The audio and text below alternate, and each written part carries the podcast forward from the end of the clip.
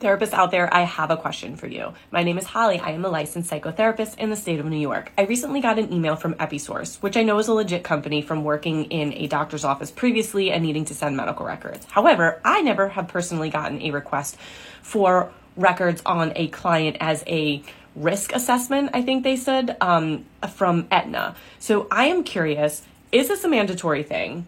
Am I sending these notes or can I write up a summary of them? Um, I've never gotten this before, and I'm wondering what this is for and how many other people have done this. They're only requesting records on one client. Um, I don't even know who it is yet because I haven't gotten the password to open the file. So, just curious for some feedback. What have you sent? Uh, how? What is this actually for? All that good stuff. Leave it in the comments. Short Cast Club